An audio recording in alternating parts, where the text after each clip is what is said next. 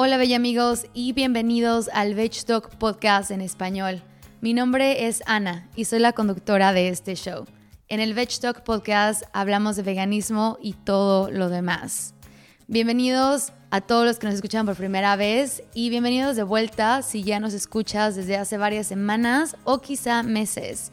En el Veg Talk Podcast eh, hablamos de muchos temas, como ya escuchaste, del veganismo y cada semana les traigo una entrevista con algún vegano o no que sabe mucho de un tema o que simplemente nos comparte su historia en esto del veganismo. Sin embargo, el día de hoy les traigo a Mel, la chava detrás de Vive sin basura. Ella nos va a hablar un poco de cómo vivir sin tanta basura, eh, su transición en los últimos seis años. Les va a dar tips de cómo poder tener esta transición un poco más amigable. También les va a platicar un poco al final de Mercado Cero y de Verde Permuta, sus iniciativas que ella y junto con sus amigas traen para que ustedes en la Ciudad de México puedan comprar ropa de segunda mano o ir a talleres y demás.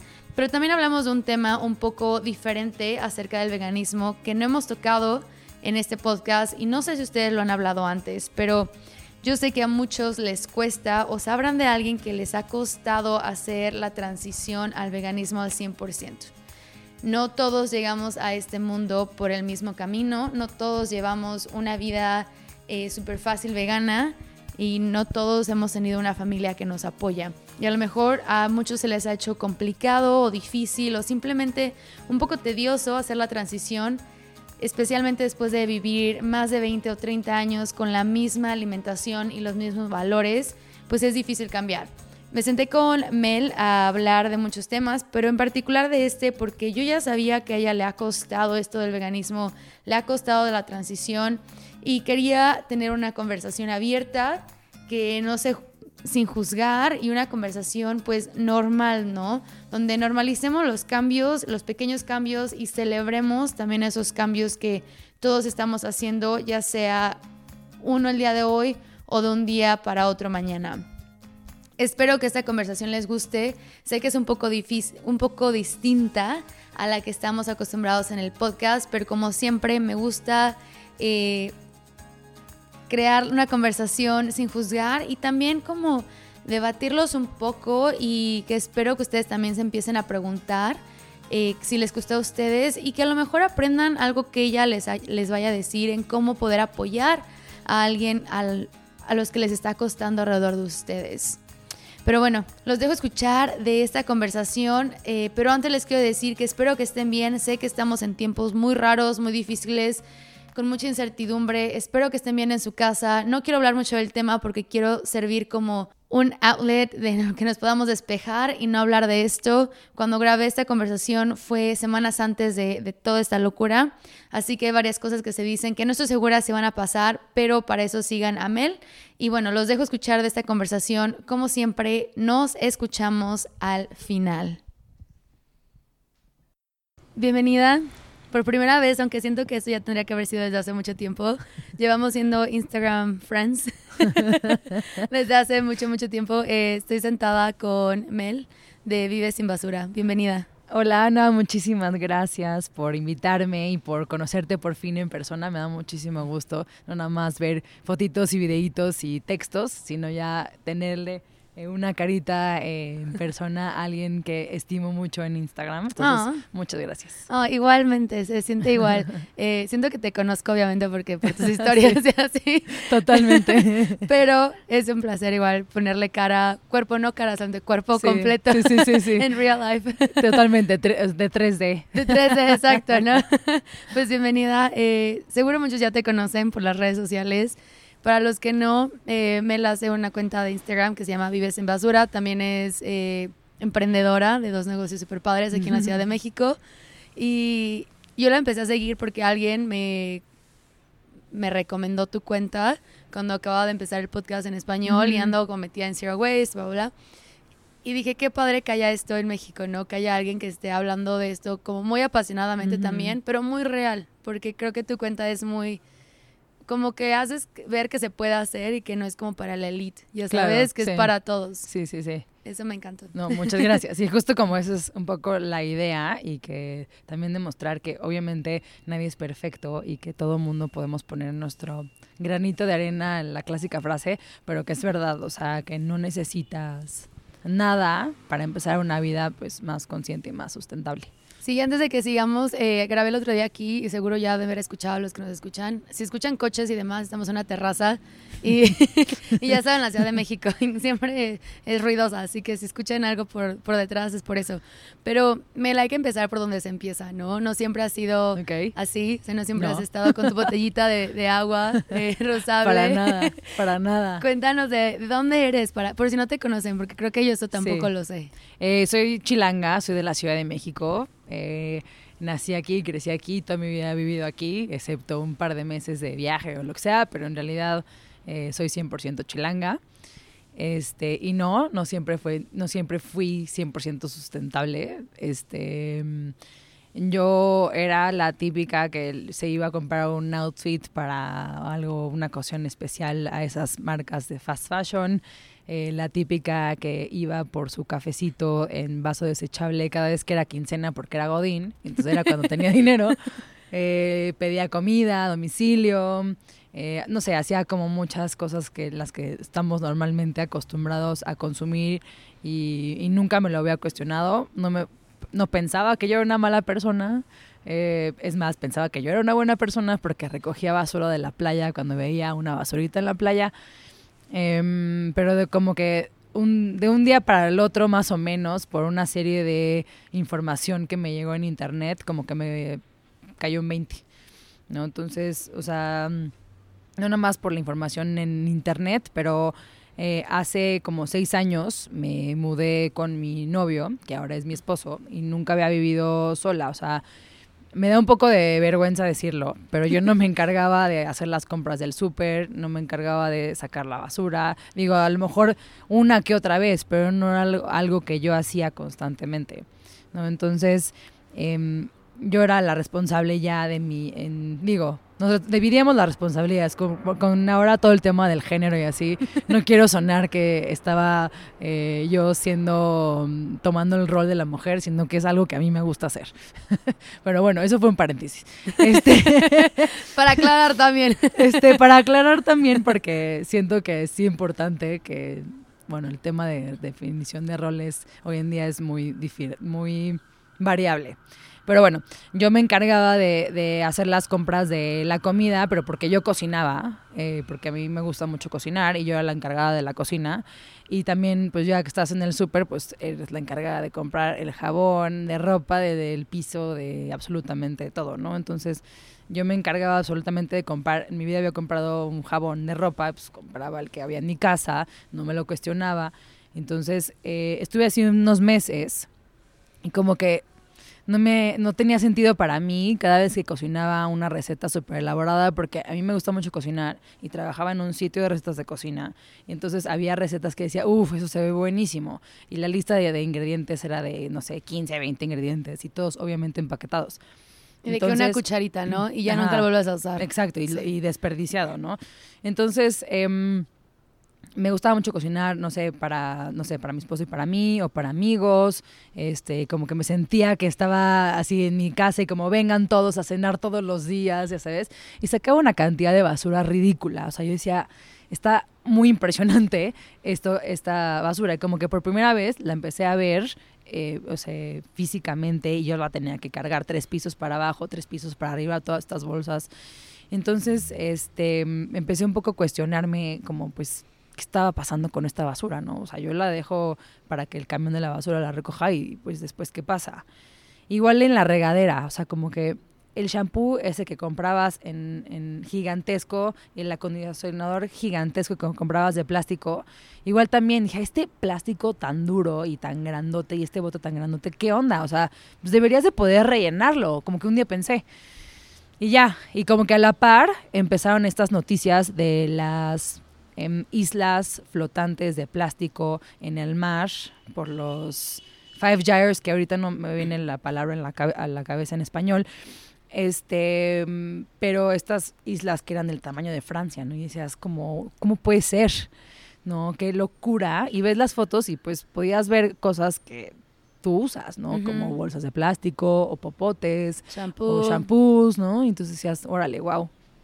Em, también esos videos que te empezaron a salir, del de la tortuga con el popote que le sacaban de la nariz, o el de los estómagos de los albatros llenos de basura y que se morían de hambre. ¿no? Entonces, como estas noticias que empezaron a salir, que fue como, wow, o sea, esto está muy fuerte, ¿no? Y también a la par salieron estas, esta, la noticia de Bea Johnson, que, bueno, hay un señor muy enojado aquí pitando el claxon. Em, eh, salió la noticia, eh, una noticia de Bea Johnson, que ella es una mujer que es como la madre del movimiento Zero Waste y ella podía, eh, la basura de todo un año de una familia de cuatro personas cabía en un tarrito más chiquito que este, o sea, de este tamaño, que es de, de, no sé, de 500 mililitros, ¿no? Eh, muy pequeñito. Y eso dije como, me sorprendí muchísimo, porque dije, wow, esta señora que vive en Estados Unidos lo puede lograr, pues yo seguro yo también, ¿no? Entonces compré su libro, empecé a seguir un chorro de gente que también ya existía en Instagram de Zero Waste, em, en mi propia cuenta personal. Y de pronto ya todo mi feed era de, de, de Zero Waste, ¿no? Y empecé como a, a, informarme y a leer este libro me ayudó muchísimo. Da una fórmula como muy fácil de seguir y, y, y, cómo puedes implementarla como en tu vida. Eh, y la verdad es que eso me cambió la vida. O sea, dije, ok, este es mi, no, no es mi misión, pero dije, si ella puede, yo también puedo. Y a la par pues, seguía una vida normal, seguía siendo godín, seguía yendo a mi trabajo, este, tenía una vida normal de amigos, este, justo eh, estaba por casa, bueno, después de como un año, bueno, casi un año, me, me, comprometí y después iba a planear mi boda, y entonces como que seguía mi vida normal, pero ya seguía como con un chip y toda esta información como que se juntó y me cayó en 20, ¿no? Entonces se me prendió un switch, que la verdad antes no tenía, eh, o sea, sí sabía que reciclar era importante, pero la verdad es que en, mi casa, en mi casa no se reciclaba. Uh -huh. En mi casa se, se separaba este, orgánico y inorgánico. Uh -huh. Y ya. O sea, y ya no... es bastante, ¿no? También. Porque y ya es bastante. En mi familia, si crees, todos se... Nada, ni al caso, ¿no? ¿Cómo se llama el libro de Bea? No me acuerdo. Se llama Zero Waste Home, uh -huh. tal cual. Y es una guía muy práctica que te da eh, las cinco R's, que es rechazar, reducir, reutilizar, reciclar y reincorporar, que en inglés es rot, uh -huh. que es tal cual hacer una composta, en español es pues, composta, entonces no va con R, entonces dice reincorporar. Pero reincorporar siento que también en esa R puedes incluir como mucho más eh, visualmente como, como reparar, este otro tipo de, de acciones que puedes sí, utilizar lo que te queda de las verduras para hacer tu caldo de verduras, ¿no? Exacto. Que es igual re, re, reincorporar, reutilizar, ¿no? Eh, eso fue hace ya seis años. Yo no me acuerdo qué estaba haciendo hace seis años, ni al caso, yo creo, en ese, en ese chip, ¿no? ¿Qué, qué pasa con, con las personas a tu alrededor, ¿no? Porque sí, o sea, ya que lo haces, dices, ay, no está tan difícil porque la gente no despierta y entras como en, este, en esta problemática, pero sí pasamos todos como por una parte de, ay, no inventes, qué rara, ¿no? Ejemplo de, me quieren dar un regalo, ropa nueva de, no sé, H&M, Zara, lo que sea, yo así, no, es que eso ya no lo uso. Eh, ¿Qué pasaba a tu alrededor con tu familia y amigos? Que era como lo que ellos decían de, Sí. ¿qué te está pasando, Mel? Pues un poquito sí me volví también bastante radical, que creo que tampoco es tan saludable. Y tipo mi mamá me decía, es que ya eres una exagerada, o sea, eso ya es fanatismo prácticamente, ¿no? Y como que alre- alrededor de mí pues estaba un poco dividido. O sea, la gente que llegaba y se empezaba a, a confesar, eso siempre me pasa. Desde ese entonces hasta ahora siempre me pasa que la Culpable. gente llega a te- confesarme. Yo me confesé contigo. Ajá, sí. Todo el mundo llega a confesarme conmigo. Es como, pues yo ni te pregunté, pero bueno. Pero bueno, si te quieres confesar conmigo, este está bien. Te escucho tus pecados este, contaminantes, eh, supongo. Culpable, eso pasó hace media hora. Ya me confesé con todo. Yo te juro que estoy haciendo algo. Ajá, y luego, me, y luego seguía por un, te lo juro que estoy haciendo algo. También, también nos pasa a los veganos, ¿eh? Sí, sí. Que yo también, luego también me he confesado con veganos. Es como, pero te lo juro. Te lo juro que sí. Te lo juro que sí intento. Entonces como que la gente se empezaba a confesar como conmigo o como que también entraba yo en pláticas como muy pasionales y como que rápido me di cuenta que dos cosas. Una, que me tenía que saber los, los facts muy bien para poder yo hablar de este tema. Si no, mejor no decía nada, porque si me iba a equivocar, o si los iba a decir mal, o iba a decir algo que no venía al caso, pues, pues mejor no lo decía, ¿no? ¿no? O cuando salía el tema, mejor me iba a quedar callada. Entonces, eso fue algo como que me di cuenta muy rápido. Tenía que saberme los facts de memoria, tener fundamentado lo que iba yo a decir.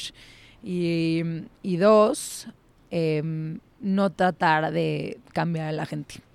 O sea, yo no, o sea, por más que yo llegara con mi familia y le dijera, es que no, lo tienes que hacer así, tienes que hacerlo así, y aunque fuera con las mejores intenciones, pues nadie me preguntó, ¿no? Nadie me pidió mi, mi consejo y le estás viniendo a cambiar el mundo y, a decirle que está haciendo las cosas mal cuando nadie quiere escuchar que tú estás haciendo las cosas mal, ¿no? Entonces, nadie le gusta que le digas, tú eres un tonto porque no estás haciendo las cosas como deberían de hacer, ¿no? Nadie quiere escuchar eso.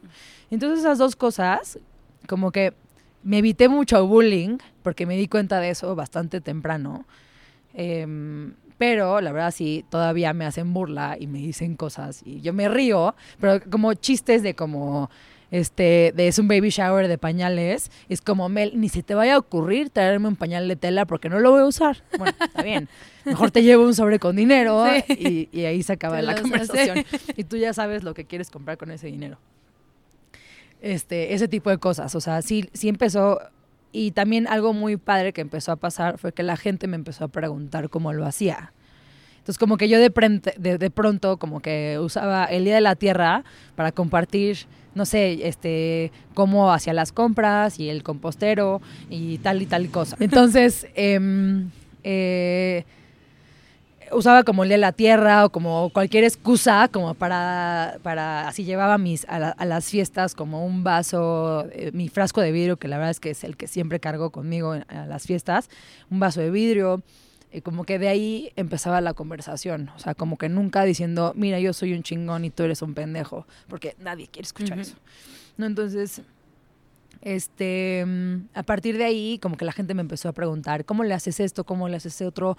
Así como que varias personas, así en, no sé, Facebook chat, que a lo mejor no son tan cercanos a mí, empezaron como que a ver que yo publicaba esto y que estaba haciendo estas actividades. Y me empezaron a preguntar. Llegó un punto que ya eran como 10, o sea, 15, 20 personas y dije, ya, voy a abrir unas redes sociales que me daba pena, la verdad. O sea, como que yo decía, yo no soy experta, yo estoy como que aquí tratando de descubrir mi camino, no soy experta, o sea, ¿quién soy yo para decirles qué hacer, no? Entonces me daba un poco de pena y estaba como un poco renuente a hacerlo, pero bueno, ya decidí hacerlo porque era más práctico para mí hacerlo de esa forma, como un poco más masivo, entre comillas.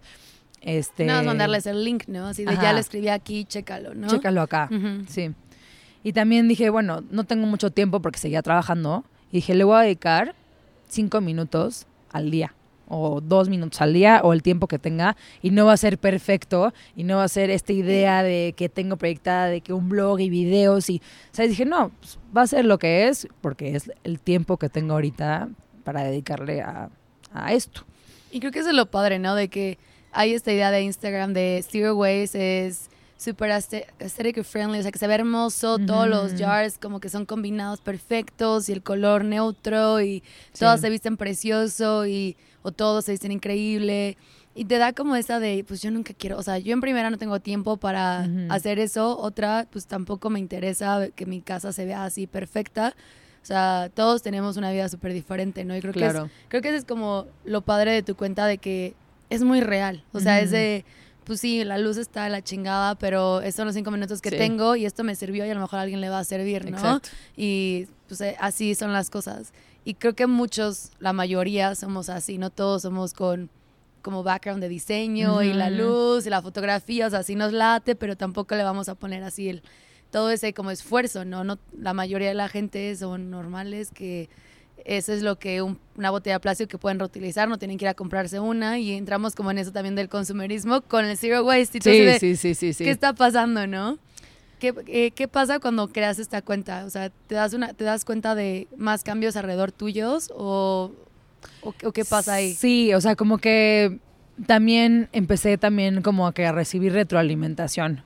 Y eso fue como muy enriquecedor para mí. O sea, un ejemplo fue, o sea, que tiene que ver con el veganismo, fue que subí una foto en la que había ido a comprar un queso en una ecotela este, para una, creo que era una cena de fondue que tenía con unas amigas. Entonces yo muy feliz y, o sea, y, una funda de, de, almohada con mi pan. Entonces yo estaba muy contenta con lo que había logrado y una chava, pero eso ya fue como un poquito más adelante. Tampoco tenía los millones de seguidores, pero ya fue como un poquito más adelante.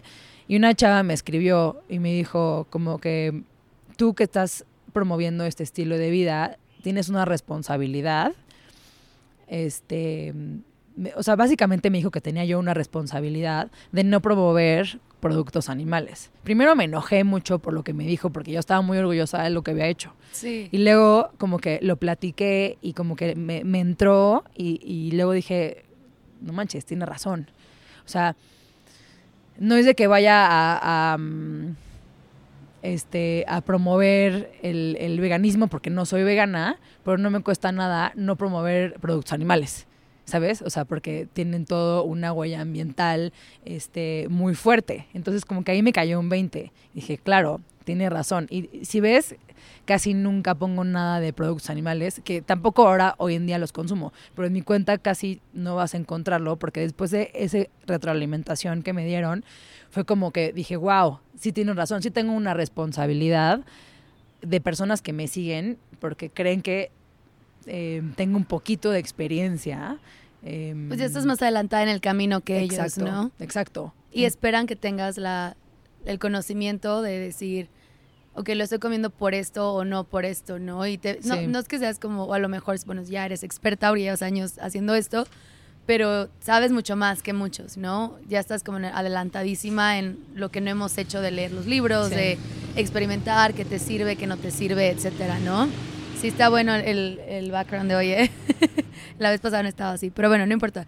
Eh, antes de que entremos a esa parte como del veganismo y todo lo demás, me encantaría que nos dieras como los datos duros de por qué lo haces, o sea, cuál es como la mayor el mayor impacto del plástico en el mundo. Y ya de ahí vamos sacando más, más datos que asustan cada vez que hablamos de ellos, ¿no?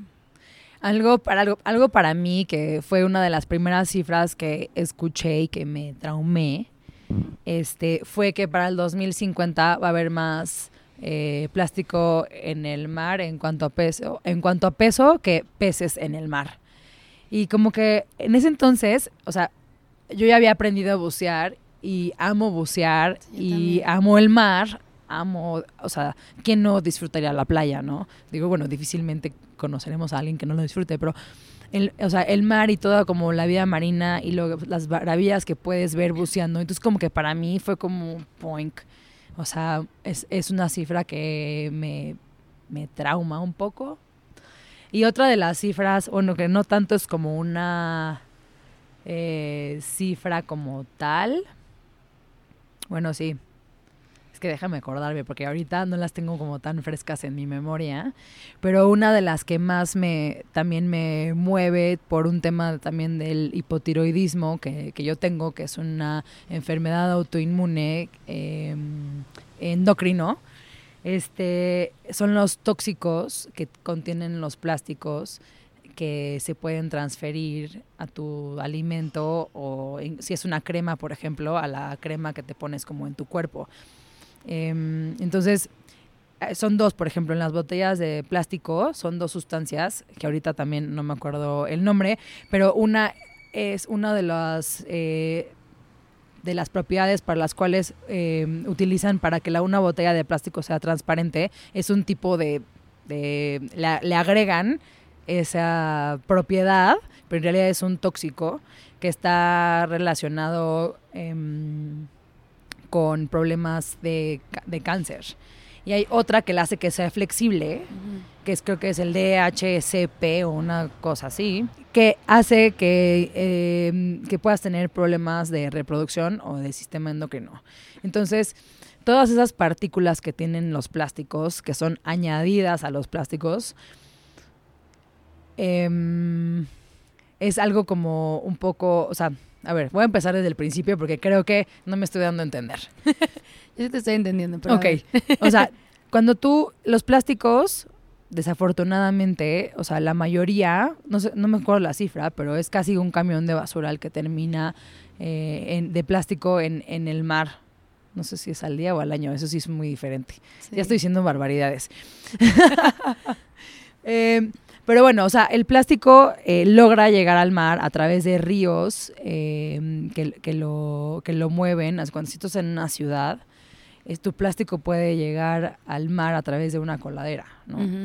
eh, entonces, el plástico llega al mar. Todos esos plásticos, por el sol, la marea, eh, la sal, em, se van haciendo más chiquitos y más chiquitos y más chiquitos, convirtiéndolos como en microplástico.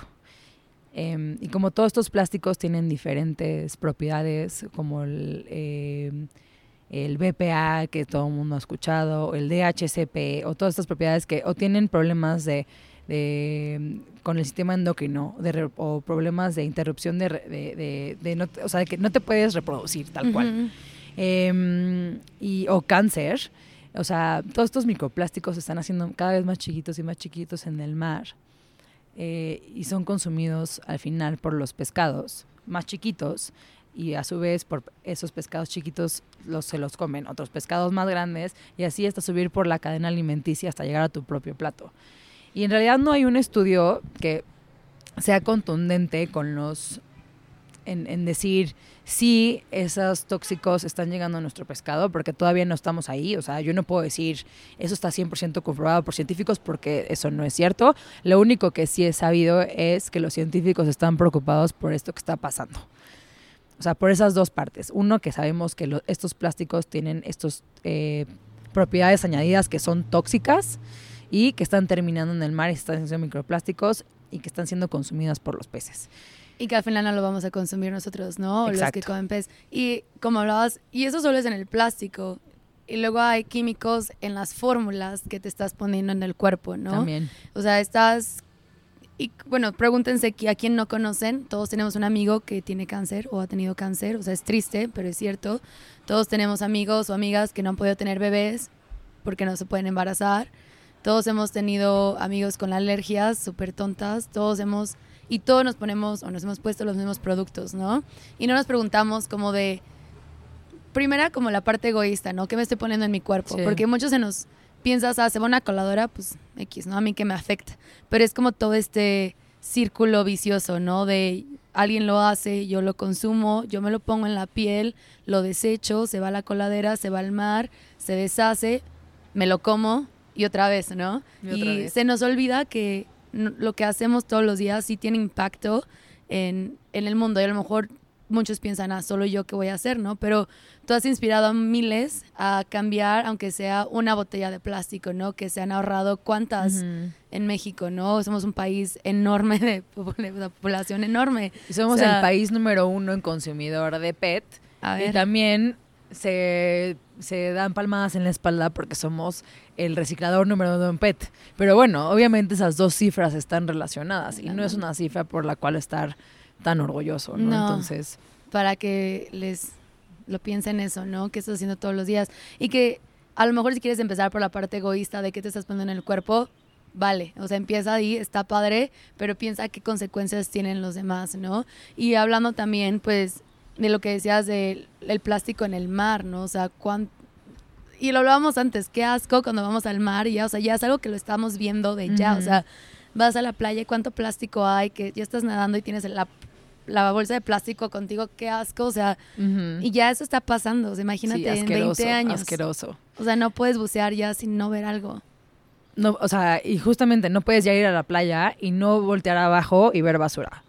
Entonces, eso, o sea, antes de chiquita, eso, o no pasaba. eso no pasaba. Yo no recuerdo que haya visto, a lo mejor y no tenía el chip, o no sé, pero siento que eso es un problema moderno. O sea, sí. antes veías y había miles de conchitas y había miles este, de cangrejos y cosas así. Hoy vas a la playa, ves dos, tres conchitas y ves 100 basuras, ¿no? Entonces, sí es algo real que estamos viviendo y sí es bastante asqueroso meterte al mar que se te pegue una bolsa de plástico. A mí ya me pasó y de verdad eso fue uno de los catalizadores y me dijo, que me, que me como me, me puso a andar de como que no estoy loca, sí voy por un buen camino, o sea, no, o sea, porque de pronto sí, cuando estás muy al principio y cuando la gente sí te ve raro y tal, dices, igual estoy loca, igual sí estoy siendo muy radical, igual y a lo mejor y estoy siendo muy exagerada, pero cuando te pasan estas tipo de cosas, ya no lo puedes no ver. No puedes no ver que tú eres parte del problema y no puedes no ver que tú eres parte de la solución también. Sí, y cosas súper sencillas, ¿no? Creo que hablemos a lo mejor un poco de como las acciones que podemos tomar todos, ¿no? Puede ser de no comprarte una botella de 500 mililitros y a lo mejor comprarte un garrafón, ¿no? Cosas que puedas reutilizar. ¿Cuáles son como tus tips para así básicos, básicos de alguien que neta apenas está aprendiendo como está viendo esto, ¿no? Creo que uno de los tips muy básicos o no, es que depende mucho que cuál es la basura que más generas tú. Entonces, si échate un clavado a tu basurero, checa cuál es eh, la basura más recurrente y ataca ese problema, por decirte algo. Si eres alguien que va todos los días a comprar su café a estas cafeterías cadena, entonces, pues sería bueno que empieces a llevar tu termo todos los días. Y eso es como una basura muy recurrente que estás haciendo. O, por ejemplo, las botellas de agua, de que te mueres de sed a la mitad del camino y no tienes eh, y no tienes pues no tienes agua pues empieza a cargar con tu botella de agua que esas dos cosas siempre siento que son como muy muy básicas. Y bueno obviamente la bolsa de tela que como aquí ya está prohibida en la Ciudad de México eh, las bolsas de plástico eh, siento que ya eso es bueno no sé Em, pero creo que es un poco como algo que ya traen más presentes por la nueva ley que pasaron apenas ahorita en el 2020. Pero el, como que eh, yo creo que la, forma más fácil es empezar a deshacerte de todos esos plásticos de un solo uso. Creo que ese es como que la primer, el primer paso, el primer pasito, el primer tip del, del, iceberg, ¿no? O sea, creo que ese es el primer pasito que puedes hacer. Em, llevar tu topper si vas a ir a comer fuera, o si estás en tu oficina y no traes un termo, agarra una taza de tu oficina, o si vas a ir por los chilaquiles, llévate un plato o un topper de chilaquiles para, para, comer tus chilaquiles, ¿no? Los típicos que los viernes los godines o piden tacos o van por chilaquiles. O sea, ese es el típico, ¿no? Entonces, pues lleva tu topper, tu propio topper o tu propio plato eh, al puestito y no les cuesta nada servírtelo ahí y evitas una charola de unicel, que el unicel es terrible, em, no nada más para el el medio ambiente, sino es desprende tóxicos que son súper, súper, súper dañinos para nosotros y para el medio ambiente, ¿no? Entonces, creo que sería eso como que lo más, más, más, más básico. Y ya después se pueden adentrar como a reducir eh, su basura en la cocina, eh, yendo a comprar a granel. En México hay muchísimos mercaditos y es mucho más fácil que en Estados Unidos, siento yo. Súper fácil aquí. Es exagerado. Sí, y aparte es mucho más barato. O sea, en, en, si tú ves muchas cuentas eh, gringas de Zero Waste, como que pelean mucho de que el acceso a la comida sin empaque o al acceso a la comida orgánica o al acceso a la fruta y verdura sin empaque. Aquí la verdad es que no tenemos ese problema. O sea, aquí no tenemos excusa porque hay mercados, hay tianguis, hay gente que se pone en la calle a vender. Em, hay que nada más estar preparado con tus bolsas o tus contenedores eh, reutilizables. Creo que ese sería un paso que eso fue de las primeras cosas que yo hice y fue súper, súper fácil. Y luego en el tema del baño, pues eso ya depende de cada quien, pero la verdad es que hoy en día en México hay muchísimas opciones de productos de higiene personal con empaques eh, más amigables con el medio ambiente y sobre todo con ingredientes naturales que no te van a hacer ni daño a ti ni cuando se vayan por la coladera no van a, estar dañando nuestras aguas y nuestros animales, ¿no? De marinos, etcétera. Que creo que es em, parte de como de este movimiento o esta forma de vivir. Creo que algo que a mí, o como lo resumo yo, y que me ha ayudado un poco como a tomar decisiones es cuestionarme de dónde viene eso que estoy consumiendo. Una vez que lo consuma, ¿dónde va a terminar cuando lo deseche yo? O sea, si va, si se puede reciclar o si se puede compostar, pero en serio compostar, no como los bioplásticos, que los bioplásticos, si creen que es una buena alternativa, no lo es. Sigue siendo eh, un problema muy grave y si de pronto llenamos nuestros mares de bioplástico va a ser un problema diferente, pero un problema hasta, yo no sé si sea más grave o menos grave, pero muy grave también. O sea que eh, los bioplásticos, olvídense que son una buena alternativa. O sea, enfóquense en, en reutilizar, en cosas que se puedan reutilizar y que las puedas reutilizar un millón de veces este, que creo que eso es como que clave, ¿no? Olvidemos la palabra desechable, que yo sé que es difícil porque nos la han vendido como que es muy conveniente o porque es barato o porque mm, es, este pues sí es muy conveniente el desechable pero pues no porque no podemos basar nuestros hábitos de consumo en conveniencia en a estas alturas del partido que estamos en una crisis no sí y regresando un poco a, la parte de, vivir en México, qué suerte vivir aquí para todos los que nos escuchan si están en México o en países similares a México. En países, como te decía, Estados Unidos, Inglaterra, se pelea mucho la accesibilidad al movimiento, ¿no? Se pelea mucho que es para la gente con dinero, la gente que tiene acceso, que vive en ciudades que ofrecen cosas a granel. Eh, y yo lo he vivido, o sea, he vivido en ciudades donde no hay, o sea, simplemente no existe, hay dos opciones, nada más a granel y son dos cositas que tiene el súper, ¿no?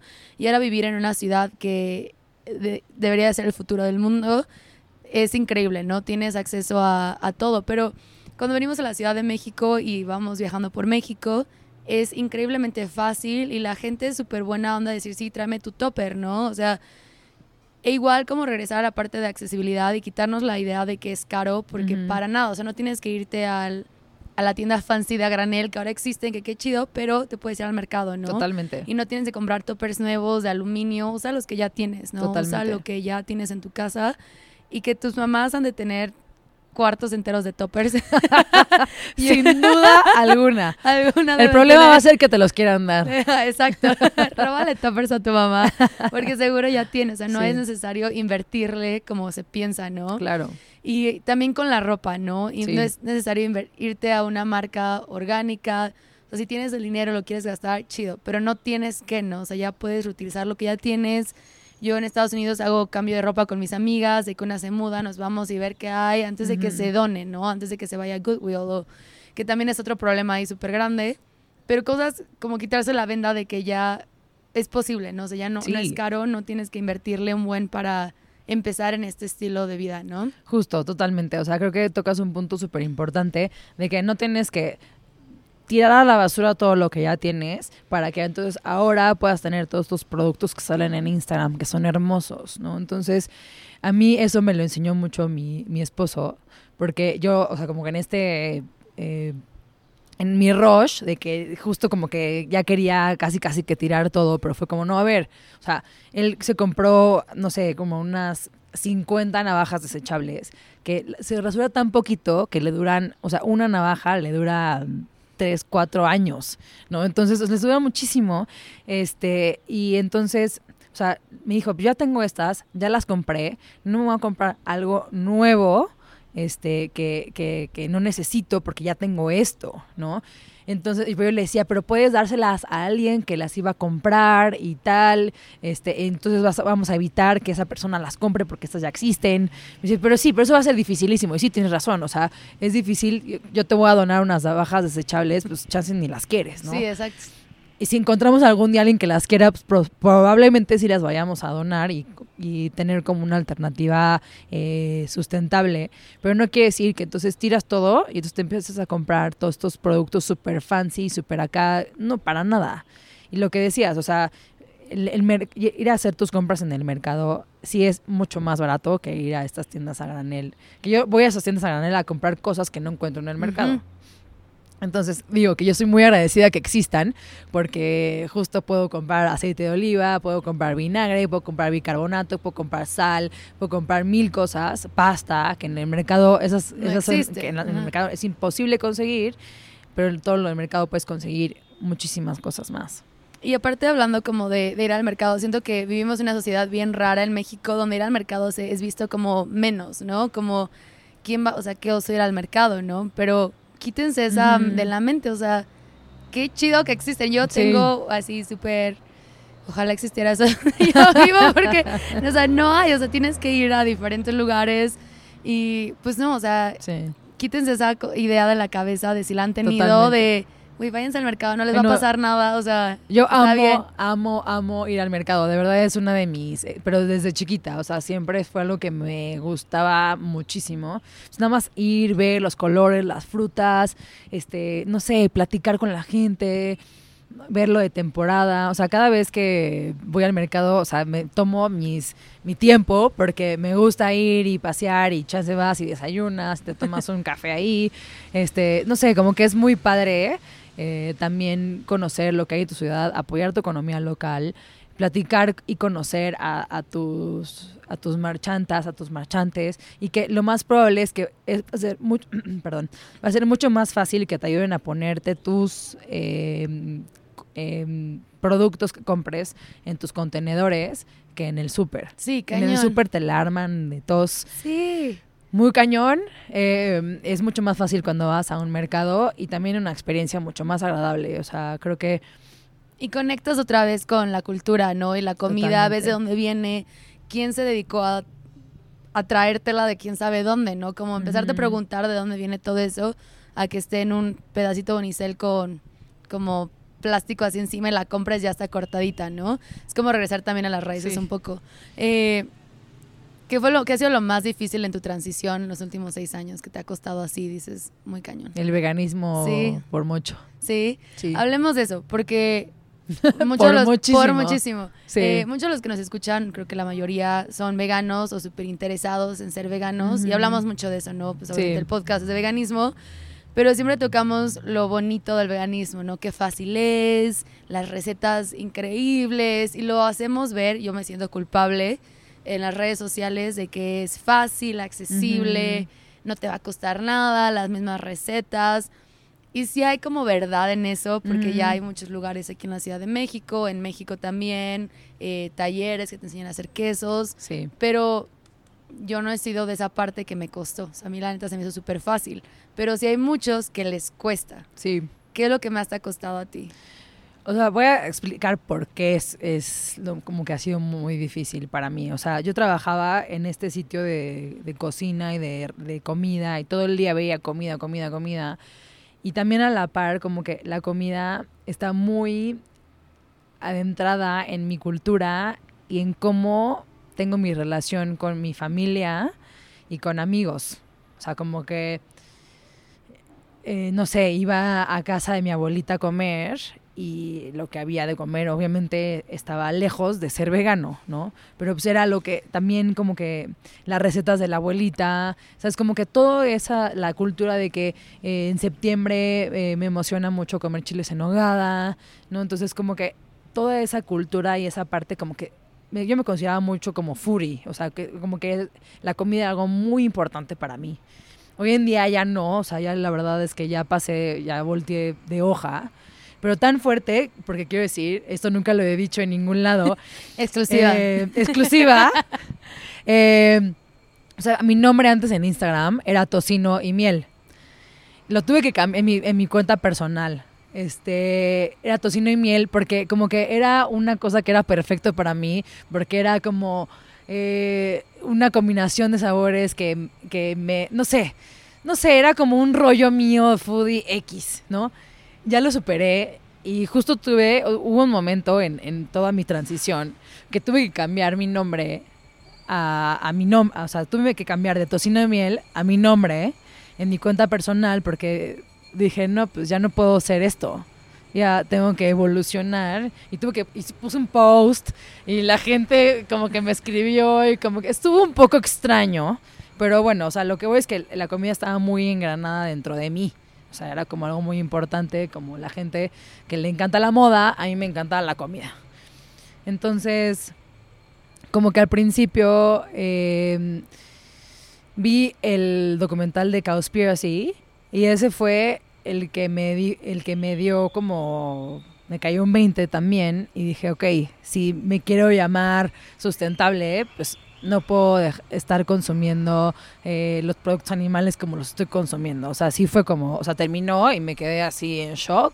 O sea, así de que cara así de, se me abrió la, la, boca y me traumé. Y fue ahí donde me di cuenta que si tenía si quería llevar una vida alineada a mis valores en temas de sustentabilidad, tenía que dejar de comer productos animales. O sea, como que dije como, wow, ok. O sea, como que sí me cayó un 20 muy fuerte. O sea, terminando el documental, o sea, mi esposo y yo nos volteamos a ver de como, así, como muy fuerte, de con la boca abierta, como muy traumados. Entonces mi primer acercamiento, dije, o sea, de esto a ser vegano me va a ser muy difícil. Entonces hice como un reto de 30 días vegetariano. Este, y la verdad lo hice súper mal, porque entonces cuando no había nada de comer me comía un bolillo. ya sabes, entonces comía, vivía de bolillo y aguacate. Y, eh, me, o sea, súper mal. Empecé a engordar cañón, este, y como que dije, no, lo estoy haciendo pésimo. Entonces dije, bueno, y como que dije, ya, no, no lo voy a seguir haciendo o lo voy a seguir haciendo como pueda. Y como que también decidí, una amiga me regaló dos libros de, vegan protein eh, porque no me acuerdo cómo se llaman, porque están en inglés, eh, y como que ahí empecé a aprender un poco más. Dije, a ver, si voy a hacer esto, pues lo tengo que hacer un poco mejor. No nada más comer bolillo, aguacate y fruta, porque me voy a, o sea... No es nutritivo además, o sea, no, no. No, es nada nutritivo. Entonces, este, empecé como que a ver estas fórmulas de cuánta proteína al día y qué cosas tenían proteína, eh, que eran los alimentos que tenían más proteína que otros. Y como que también empecé a decir, o sea, ver, como seguir a gente que era como veganos y tal. Y muchos como que usaban productos empaquetados. Entonces yo decía, no, pues así, qué fácil, ¿no? Pero yo, imagínate, vegano, zero waste, no sé qué. Dije, no, pues está en chino, está en chino. Welcome to my life. Ajá, está y, difícil. Y que aparte tienen las redes sociales que te ponen como en un pedestal de si dices algo mal o haces algo mal, y es como de, ¿qué onda, no? Como que te critican muy cabrón, ¿no? Muy cabrón, muy cabrón. Pero bueno, entonces como que dije, híjole, está en chino ser zero waste, porque bueno, eso es como mi primer, no puedo dejar de ser zero waste para convertirme en vegana y, está difícil. Entonces como que dije, ok, me voy a relajar, no lo voy a llevar de 0 a 100 como lo hice con zero waste, porque está muy difícil. Lo voy a llevar más tranquilo. Entonces eh, mucho tiempo fui vegetariana. Ay, como que tengo mucho frío, estoy temblando. Eh, mucho tiempo fui eh, vegetariana. Este. Y cuando tenía la oportunidad de comer algo vegano, lo hacía. Y pues un poco ahí sigo, pero ya he aprendido como cómo comer como mucho más balanceado y más nutritivo. y si voy a un restaurante o a a una casa, pues, o sea, mi mamá siempre se rompe la cabeza porque no sé qué darte de comer, siempre me da lo mismo, siempre me da calabacitas rellenas, este, con, con pan molido arriba, no sé por qué le ponen pan molido, y eso es lo que me da siempre de comer.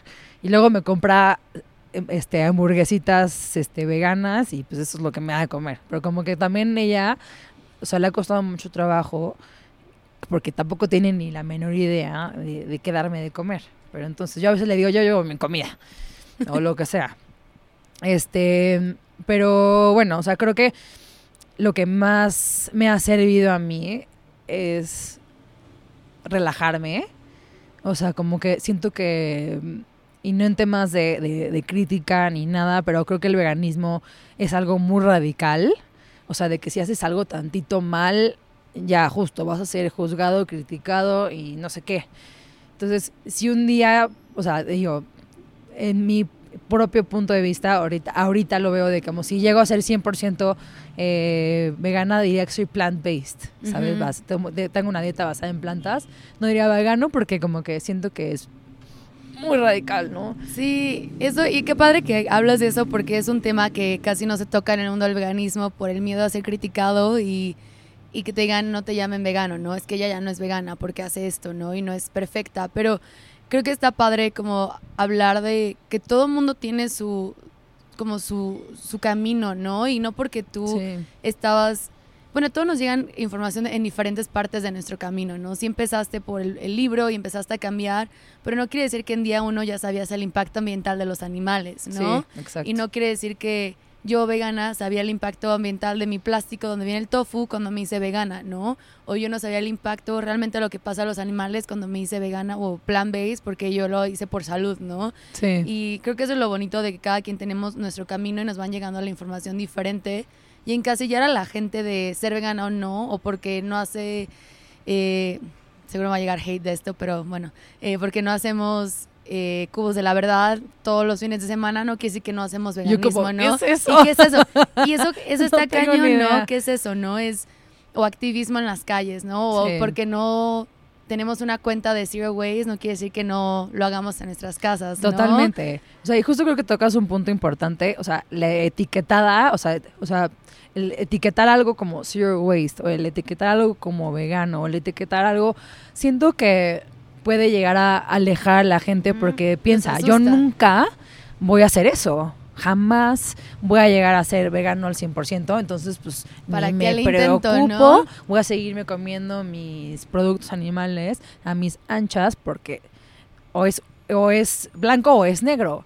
Y siento que para mí eso ha sido como un, un proceso, eh, sobre todo en el tema de, de veganismo, en- de, darme cuenta de decir, a ver, o sea, estaba aquí, en el negro, por decir algo, y el, y el blanco es el vegano. Estaba aquí en el negro.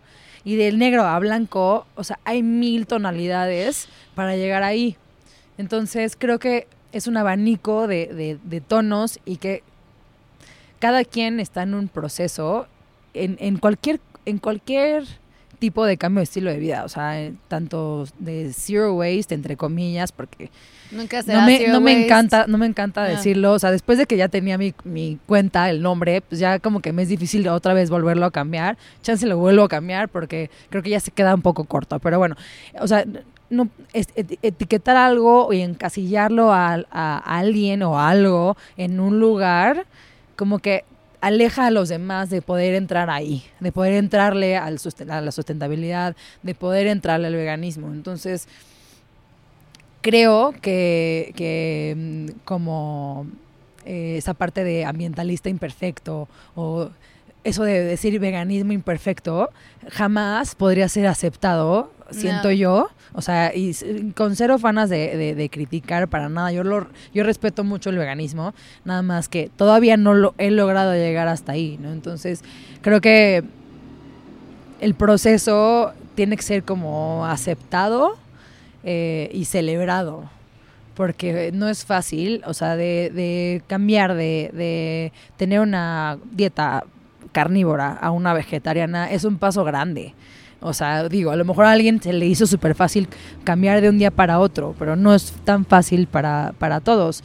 Entonces creo que respetar esas tonalidades entre el negro y el blanco nos va a ayudar a atraer a, a acercar a muchas más personas a estos movimientos que pueden sonar muy radicales y que no necesariamente tienen que serlo en mi punto de vista, ¿no? O sea, yo sí celebro que alguien eh, decida, eh, no sé, usar eh, la copa menstrual, pero no quiere compostar, ¿no? O alguien que decida ser vegano, pero no quiere reciclar. O sea, lo, lo respeto y lo celebro porque un cambio es un cambio y un pequeño cambio eh, dentro de esa persona, lo más probable es que se detone otro siguiente pequeño cambio.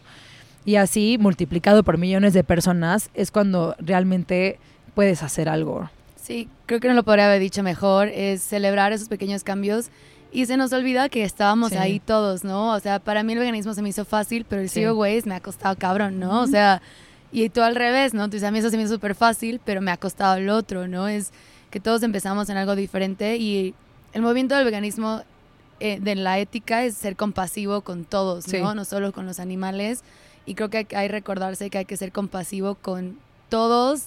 En Los su, humanos también. en sus caminos, ¿no? Sí. Todos estamos en un lugar súper diferente en nuestras vidas de qué hay alrededor de nosotros, que a, a la gente le cuesta lo social, a la gente le cuesta la cocinada, o sea, que es la parte, ¿no? De, de, de cada, o sea, respetar las tonalidades, como dices, y ser compasivos con ellos y predicar con el ejemplo de Justo. traerlos con nosotros y enseñarles qué padre es de comerte a los tacos veganos, pero qué padre es ir al mercado y comprar a granel, ¿no? O qué padre es Justo. usar la copa de si te das quito al principio porque no estamos educados a usar, Ujú. meterte las manos por allá, y decir, no, pues es que está bien fácil, ¿no? Y si no te late, qué chido, están otras opciones, ¿no? Claro. Ya hay miles, además, o sea, ya hay muchas opciones. eh, pero sí, respetar las tonalidades y igual y explicarles por qué lo haces, ¿no? De Sí. forma bonita, sin Sí, querer sí, decirles por qué ellos no lo hacen, ¿no? sí. Eh, cuéntanos de tus proyectos que haces también en la vida real, que es Verde Permuta y que es también Mercado Cero.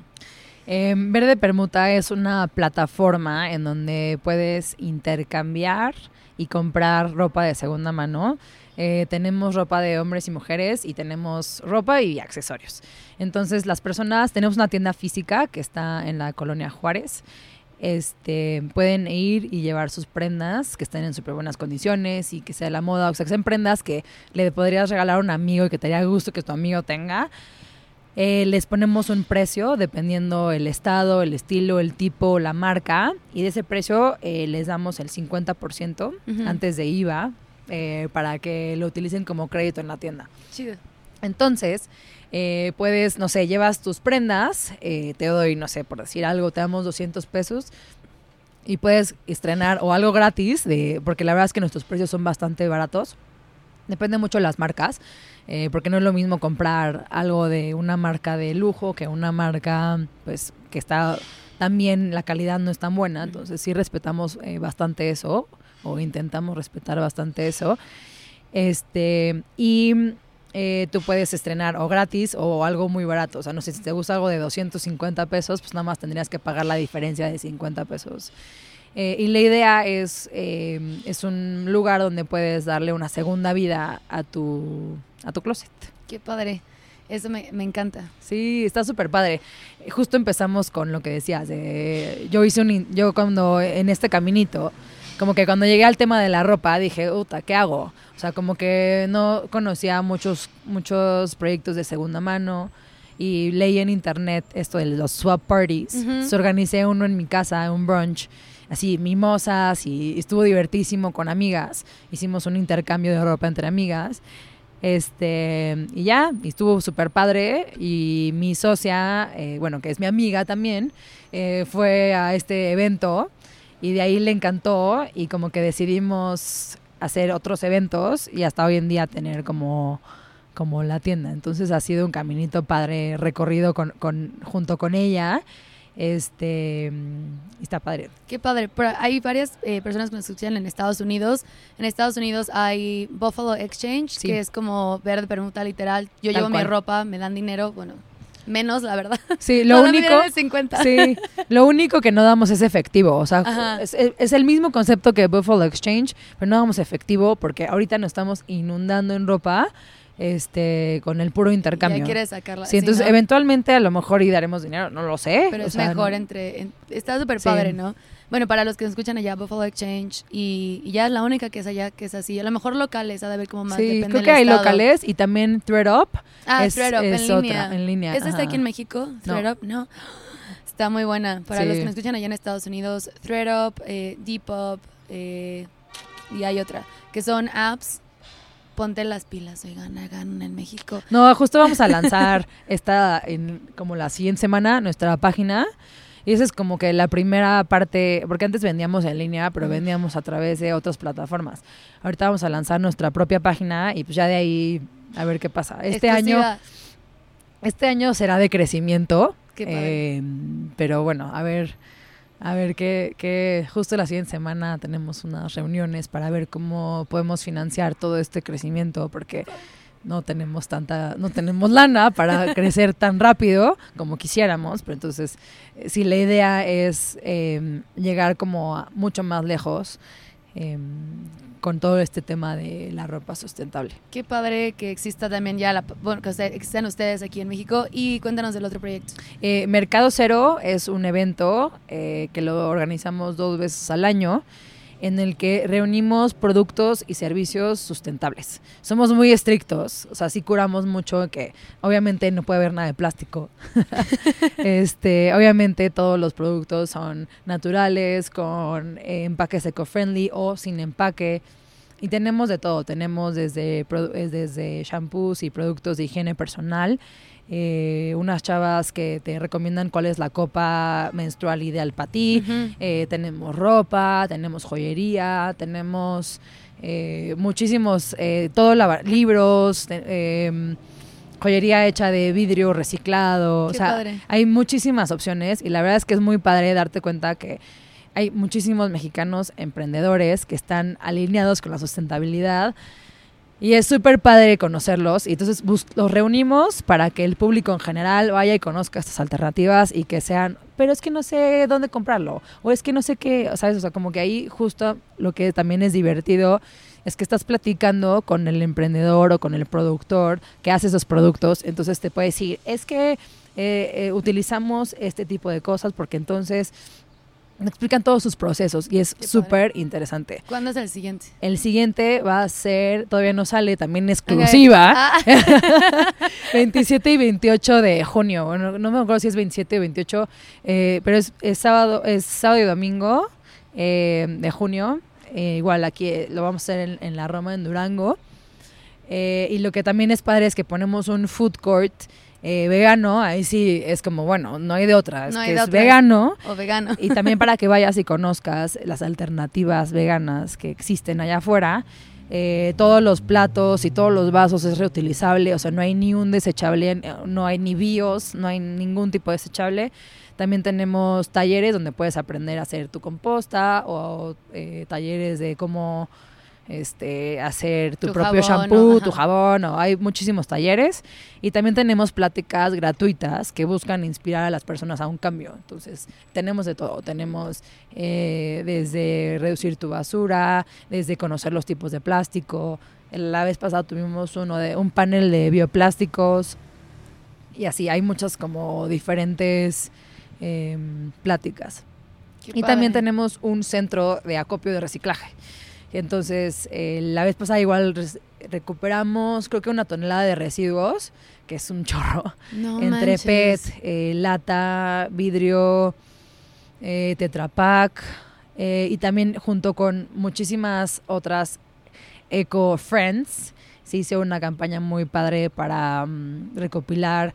La campaña era para recopilar 500 kilos de unicel y se lograron recopilar 600 kilos de unicel de las calles. O sea, literalmente eh, de aquí yo venía, justo en este camellón de aquí abajito, o sea, está lleno de unicel. Sí, está cañón. Y venía, o sea, y, y todo mundo hicimos una campaña como súper fuerte para como que lograr reunir la media tonelada.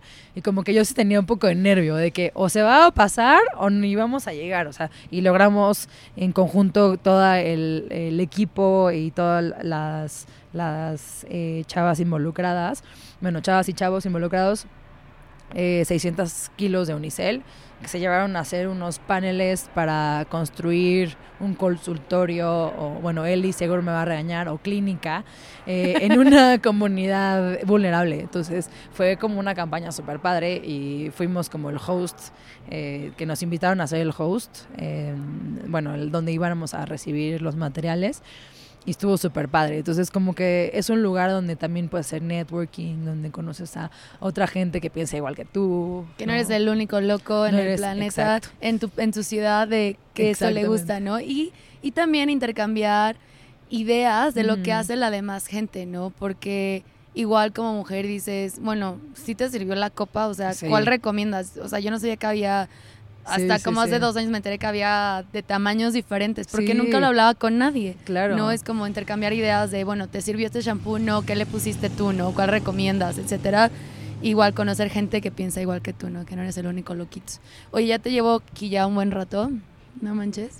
Eh, Yo puedo seguir hablando por horas. no, No, te yo quiero preocupes. seguir hablando cañón. Eh, Pero esto va a ser un capítulo demasiado largo y aburrido. no, la gente dice que les va a gustar un buen, porque no hemos hablado como en depth de, de toda esa parte de, de suste- sustentabilidad eh, y la parte de ser compasivo con los demás, ¿no? Me encantó Sí. escuchar tu historia de que no empezaste siendo súper perfecta, ¿no? Que te ibas enterando de cosas en tu camino y al mismo tiempo las compartías y, y creo que al final es darse cuenta de que aunque alguien tenga una red social súper grande, no quiere decir que ya estén en el nivel 100, ¿no? A No, lo mejor apenas nada. están empezando y están compartiendo como todo Para esto, nada, ¿no? sí, justo. Y creo que es- le diste a la clave. Yo creo que hay que ser compasivos en, con- en términos de gente que está generando basura o en términos de que alguien a lo mejor no es 100% vegano, ¿no? Entonces creo que la compasión eh, y- e inspirar con el ejemplo son las eh, claves para poder seguir eh, trayendo más personas a que lleven este tipo de estilo de vida y, que no se alejen y se den la media vuelta y también que no lo vean imposible, ¿no? Entonces creo que todos podemos ser... eh, yo, yo luego me regañan o me critican porque promuevo el lunes sin carne, pero bueno, si, si nunca, si llevas una vida 100% carnívora y por lo menos logré inspirarte que llevaras un, Un día, o una comida, pues eso, Perfecto. eso para mí ya es un, una- un pequeño win. Yo también. Eh, una pequeña ganancia este, para que eventualmente su propio camino y su propia evolución los lleve a, a mucho más lejos, ¿no? Entonces, Y les, les pones con el granito ahí de o la cosquillita, ¿no? Exacto. Yo llevo a una amiga a comer tacos a la por siempre anoche, sí. fascinada. de, deliciosos. Qué ricos, no sé qué son veganos, yo soy súper carnívora. Yo veo ahora vete a este. Sí. Si voy a ir a la siguiente al otro. Sí, y, sí, y ahí empieza, ¿no? Es una comida que podría haber sido nada, ¿no? Exacto. Y ser compasivos. Pero somos super foodies en el podcast, nos encanta la comida, la verdad, ¿para qué mentir? y Qué siempre bien. acabamos con preguntas rápidas de comida para que te conozcan de una forma distinta. Ok. Eh, ¿Cuál sería, la primera pregunta es, ¿cuál sería tu cena perfecta, incluyendo entrada, plato fuerte y postre? Ah, mm, no sé. Pizza definitivamente tiene que estar ahí. Eh, entrada, em, ¿qué podría ser? Una alcachofa bien cocida eh, con algún dip rico. Podría ser la entrada. ¿Qué era entrada? ¿Qué más? En, eh, plato fuerte y Plato postre. fuerte, pues pizza, 100%. O sushi, eh, sushi vegano. O hay un, hay en el, en el Moga hay un, hay un bowl eh, de mm, como esos típicos que tienen pescado, pero no tiene pescado. Está delicioso y tiene muchas verduras Órale. y como muchas texturas, entonces está muy rico. Em, y postre, un brownie de chocolate, definitivamente. Qué rico. Eh, ¿Qué prefieres, desayuno, comida o cena? Desayuno, Desayuno, cañón, quiero ver cómo se ve. Eh, ¿Té o café? té, mil ¿Sí? veces. ¿Neta? No tomo café.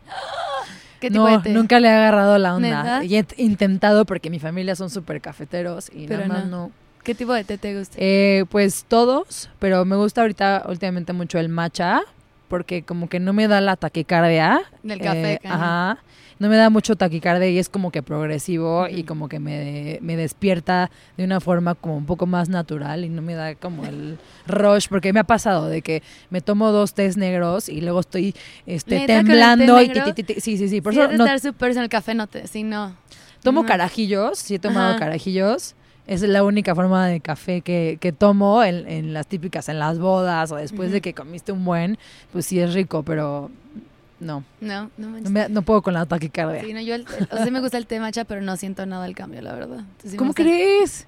Yo soy de café, o sea, de... Pero es que tarda, es progresivo, o sea, Sí. como que no sé Siento cuánto tiempo, si pero como, como- una 40 minutos. ¿Neta? Sí, tarda un buen. Siento que debería de dejar de tomar café para que pueda notar la diferencia con el matcha. Igual y sí. Siento, ¿no? Bueno, quién sabe. Lo intentaré, a ver. Siempre hago como un mes al año sin café. Pruébalo con dejarlo. matcha. Ok. O sea, porque de pronto dices, ay, o sea, yo tipo tomo un matcha en las 5 de la tarde, el peor error del Sí, mundo no, porque ya eso. no podido dormir. Sí, no. Entonces, o sea, sí es progresivo y sí te da como un high como más... Es como una ajá. transición, ¿sabes? O sea, no estás como ahí enclochado. Sí, no, el eh, café está cañón. O sea, sí amo el café, pero si tomo una cafetería que no nunca he probado, ayer fui a otra, no manches. Muy fuerte. Sí, no, dije, ay, no, no regreso mañana. Dije, no me va a matar esto. A ver, eh, ¿qué prefieres, salado o dulce? Es muy difícil. O sea, salado, dulce y la combinación de los dos. Tocino y miel. exactamente, Lo menos vegano, ¿no? Pero menos- bueno, pero tocino de... Como le, el otro día había uno que era de betabel y me pareció muy interesante. órale, eso no lo he visto. Vi una No, receta en línea que lo hacen con el rice paper, eh, el asiático ese. Ajá. Se ve, no lo he probado, pero se parece tocino, es una Wow. grosería. Sí, lo intentaré y te Qué rico. Sí. Igual lo Pero si sale como bueno, te digo, la combinación de las dos me gusta un buen. como el No contraste, sé, es ¿no? que es difícil. Bueno, te, de- te la Todo. paso. Te la paso. ¿Cuáles son tus especias favoritas para cocinar? Bueno, obviamente sal. eh, pero puede ser tomillo, albahaca. mm, estoy pensando. No sé, o sea, el otro día eh, leí una cosa que me dio mucha risa, que decía, porque obviamente no te gustan los vegetales, porque no los, no los sazonas correctamente, y tienen toda la razón, ¿no? o sea, Sí. si tú no sazonas un brócoli, pues te vas a ver asqueroso. Más está hervido nada más. Asqueroso, ¿no? sí, hervido, guácatelas. Pues creo que mm, también de pronto satar, Mm, eh, que lo puedo comprar justo en una tienda grande de estas más fancies.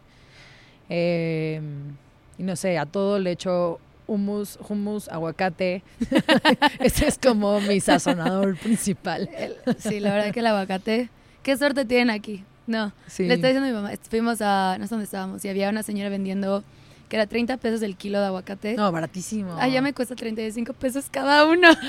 Híjole, no, sí está de pensártela dos y si nos compramos como seis, ya sabes, así de que todo mi dinero se va al aguacate. Sí, bueno, pero como no comes eh, otro tipo de producto, como se que balancea. Siento que se balancea. Sí. A ver, eh, chocolate o crema de cacahuate. No, chocolate. Sí, Sí, caña. mil veces. ¿Qué te llena todos los días? No tiene que ser comida. ¿Qué me llena todos los días? Mi familia. No, tu esposillo. No, y mi perrita. Sí. Sí, Ay, sí, sí, tu la perrita disfruto un buen. La disfruto un buen. Y aunque luego me da mucha lata, pero la disfruto. Sí. La disfruto un buen. Y no sé, como tener también la oportunidad de pasar, caminar entre árboles es como mi mejor medicina que me puede pasar. Qué padre. Oye, cuéntanos dónde te podemos encontrar por si ya nos siguen a ti y a tus proyectos. Eh, en Instagram y Facebook, eh, todos, eh, es el, el- Lo editamos. eh, en Instagram y, y Facebook eh, estoy como Vive Sin Basura. Eh, también Verde Permuta igual en Instagram y Facebook y Mercado Cero igual en Instagram y Facebook. Perfecto, para que vayan en junio al Mercado Cero Sí. y se echen una vuelta por Verde Permuta, que yo no he ido, voy a ir hoy. A ver qué me encuentro por allá. Está bien padre. Sí, ahí, ahí les cuento. Y muchas gracias por venir. No, a Un placer por fin conocerte en persona. Ya llevamos un rato así. Eh, y hagamos más y unos más específicos para que la Sí. gente aprenda diferentes cosas, ¿no? Me encantaría. Muchísimas gracias por el espacio, Ana, y también encantada de conocerte. Y sigamos la conversación. Creo que hay mucho tela de dónde cortar, literal. Este, y creo que eh, estos espacios son súper importantes. Te agradezco de verdad muchísimo. Gracias a ti. Bueno, hablamos después. Sí, Bye. bye. ¿Qué les pareció, Bella amigos? Eh, la historia de Mel creo que se parece a la de muchos de nosotros, en la que hemos visto algún documental, alguna película, algún video en YouTube que nos hizo abrir los ojos y querer cambiar de un día para otro. Y también es la realidad de muchos que nos ha costado eh, cambiar esas cosas que ya llevamos haciendo desde hace muchos, muchos, muchos años. Espero que este episodio te haya gustado, hayas aprendido algo y que puedas incorporar varios de sus tips en tu vida diaria. E igual que también seamos un poco compasivos con los que nos rodean y recordar que no todos caminan por el mismo camino que tú, todos llevamos un estilo de vida diferente y valores distintos, así que hay que aplicar lo que el veganismo es y es ser compasivo con todos en este mundo. Como siempre, si nos escuchas por iTunes, porfa déjanos cinco estrellitas y déjanos lo que piensas. Nos ayuda muchísimo a salir en las listas de podcast eh, para que la gente nos vea y ojalá nos escuche y puedan aprender de esto del veganismo. Queremos a más gente de este lado, así que apóyanos eh, dándonos cinco estrellitas y dejándonos lo que piensas. Si nos escuchas por Spotify, es súper fácil compartir el episodio con tus amigos. Mándaselos, compárteselos por mensaje, WhatsApp, email, como se te haga lo más fácil, o, en Facebook. También sirve, entre más nos escuchen, igualmente podemos traer a más personas y seguir creciendo esta familia tan bonita de Bella Amigos. Y también Eh, si no te has unido al grupo de Facebook, ya somos muchas mujeres, ahí varias mujeres. Eh, venga, hombres, únanse. Quiero que esta sea una comunidad donde no nos juzguemos, donde nos apoyemos y empecemos a crear conversaciones y apoyarnos en esto del veganismo. Eh, también no se te olvide seguirnos en Instagram como The Veg Talk Español o Español y Veg Talk para la versión en inglés. Se vienen unos episodios muy padres en inglés también para todos los que eh, hablan inglés. Y en español nos quedan varios episodios que ya están pregrabados, pero si sabes de alguien que te gustaría que esté en el, en el podcast y tiene habilidad de grabar en línea, mándamelos porfa por Instagram. Siempre me están mandando un buen, pero quiero eh, nuevos nuevos episodios, nuevas personas, eh, igual, mándamelos por Instagram o Facebook, ahí los estaré viendo y leyendo y ojalá pronto haya más episodios con gente que tú quieras escuchar. Y eso es todo por mí, espero que esté bien, estén bien, cuídense y como siempre los escucho la próxima semana. Hasta luego, bella amigos.